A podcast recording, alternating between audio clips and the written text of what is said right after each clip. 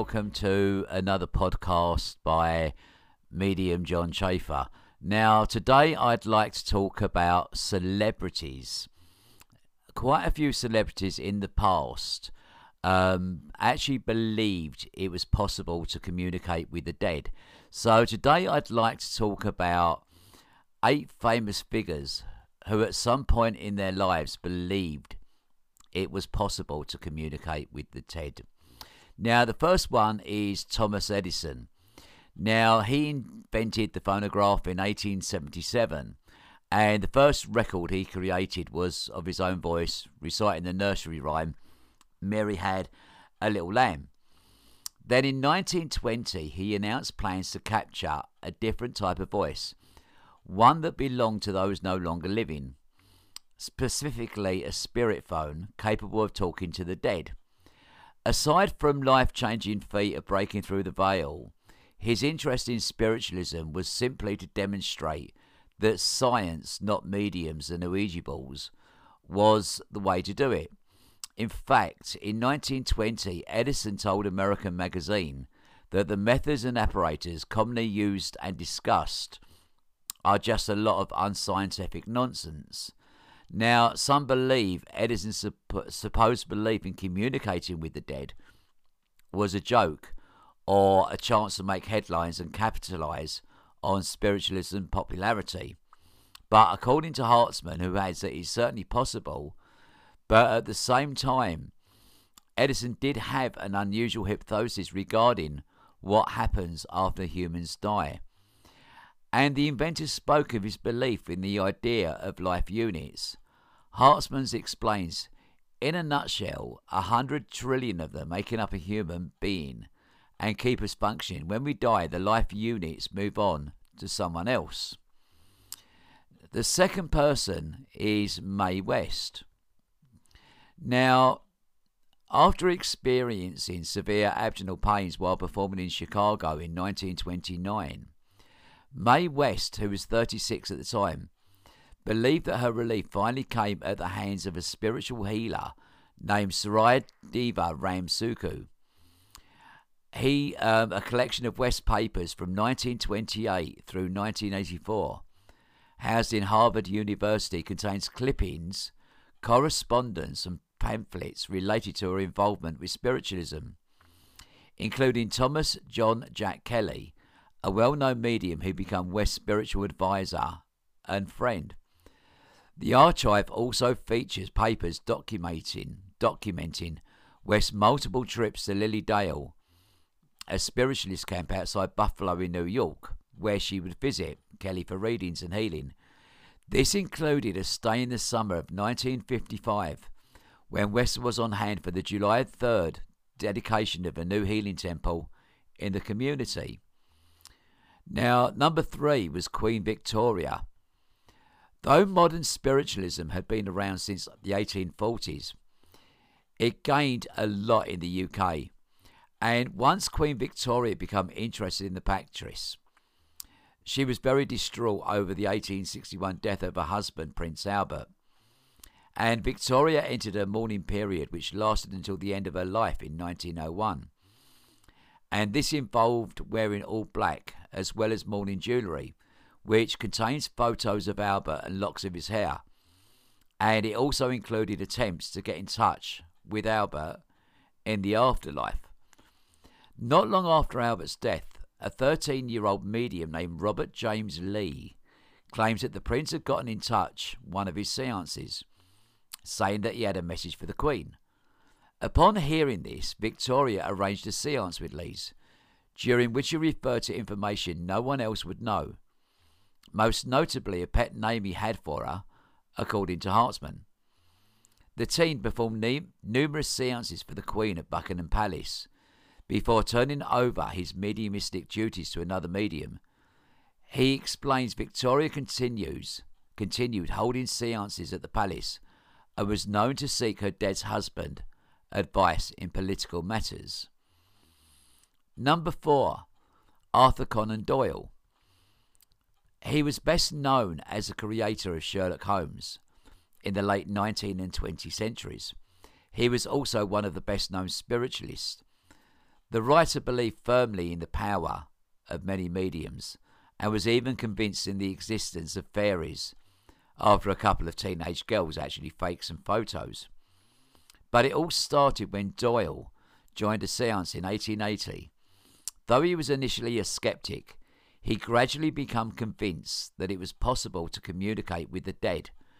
And in an 1887 letter to the Weekly Spiritualist Prodigal Light, Doyle wrote that it was absolutely certain that intelligence could exist apart from the body, and that after weighing the evidence, I could no more doubt the existence of the phenomena than I could doubt the existence of lions in Africa.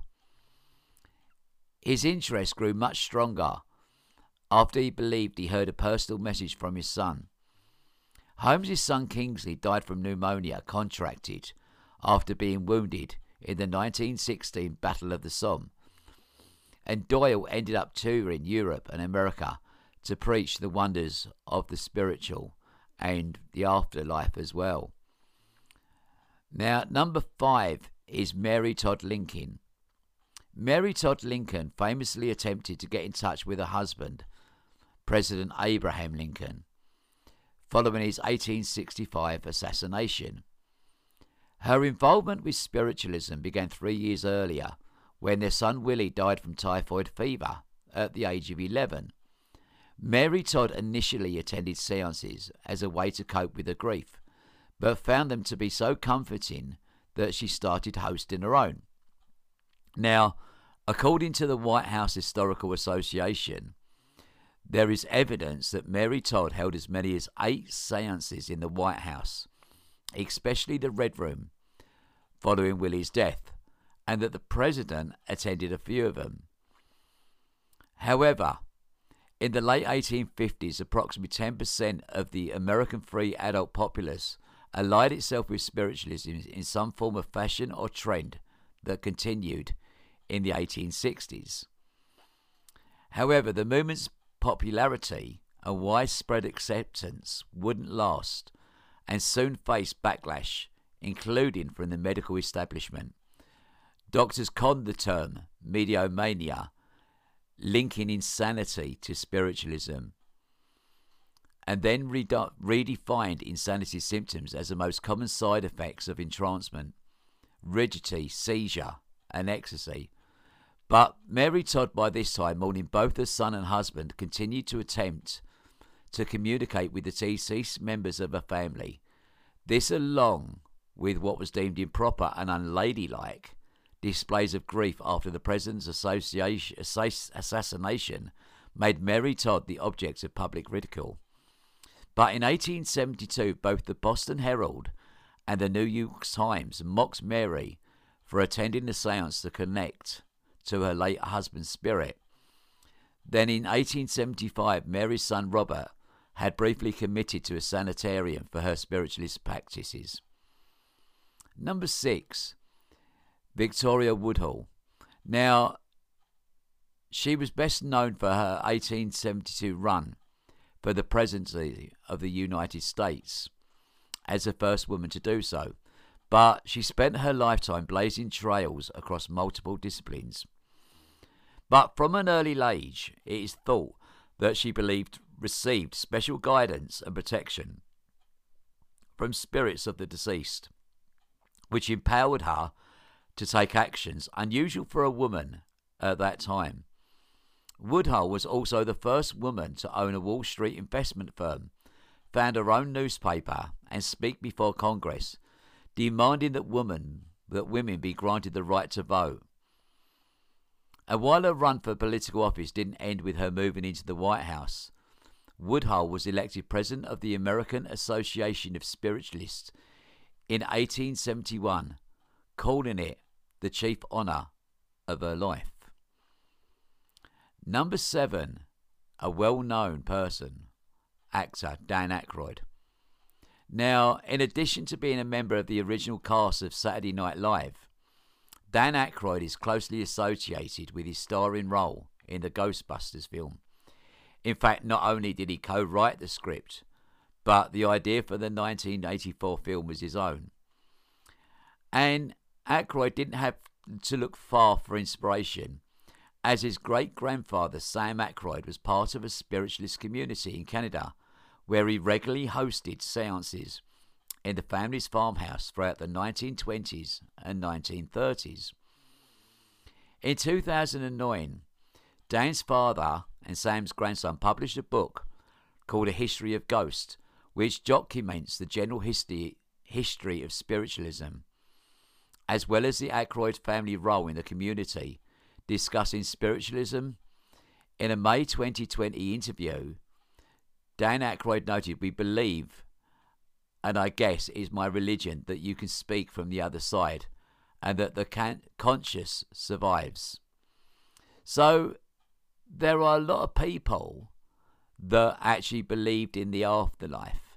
And we look at another person, one other person here I've got, and this is why I mentioned the word eight. We also had Princess Diana. Now, not a lot is known about her going to psychics, but we know that she did. And the information that we that she actually received, she knew was true. With Diana, she didn't actually reveal who she actually went to, so we will never actually find that out. But these are the eight celebrities that, and there are more that actually believed in the afterlife. So I do hope that you've enjoyed this podcast, and I look forward to the next one so you can actually listen to it. Thank you for listening. John Chafer is a spiritual medium, psychic advisor, working for over 15 years in churches and halls in the UK, having had the pleasure of working abroad. He's also a reverend, available for weddings, funerals, and blessings. He's available for Skype, telephone, FaceTime calls, and private readings. You can contact John at johnchaff43 at aol.com or 07947 689 217 or go to the website www.johnchafer.org.uk.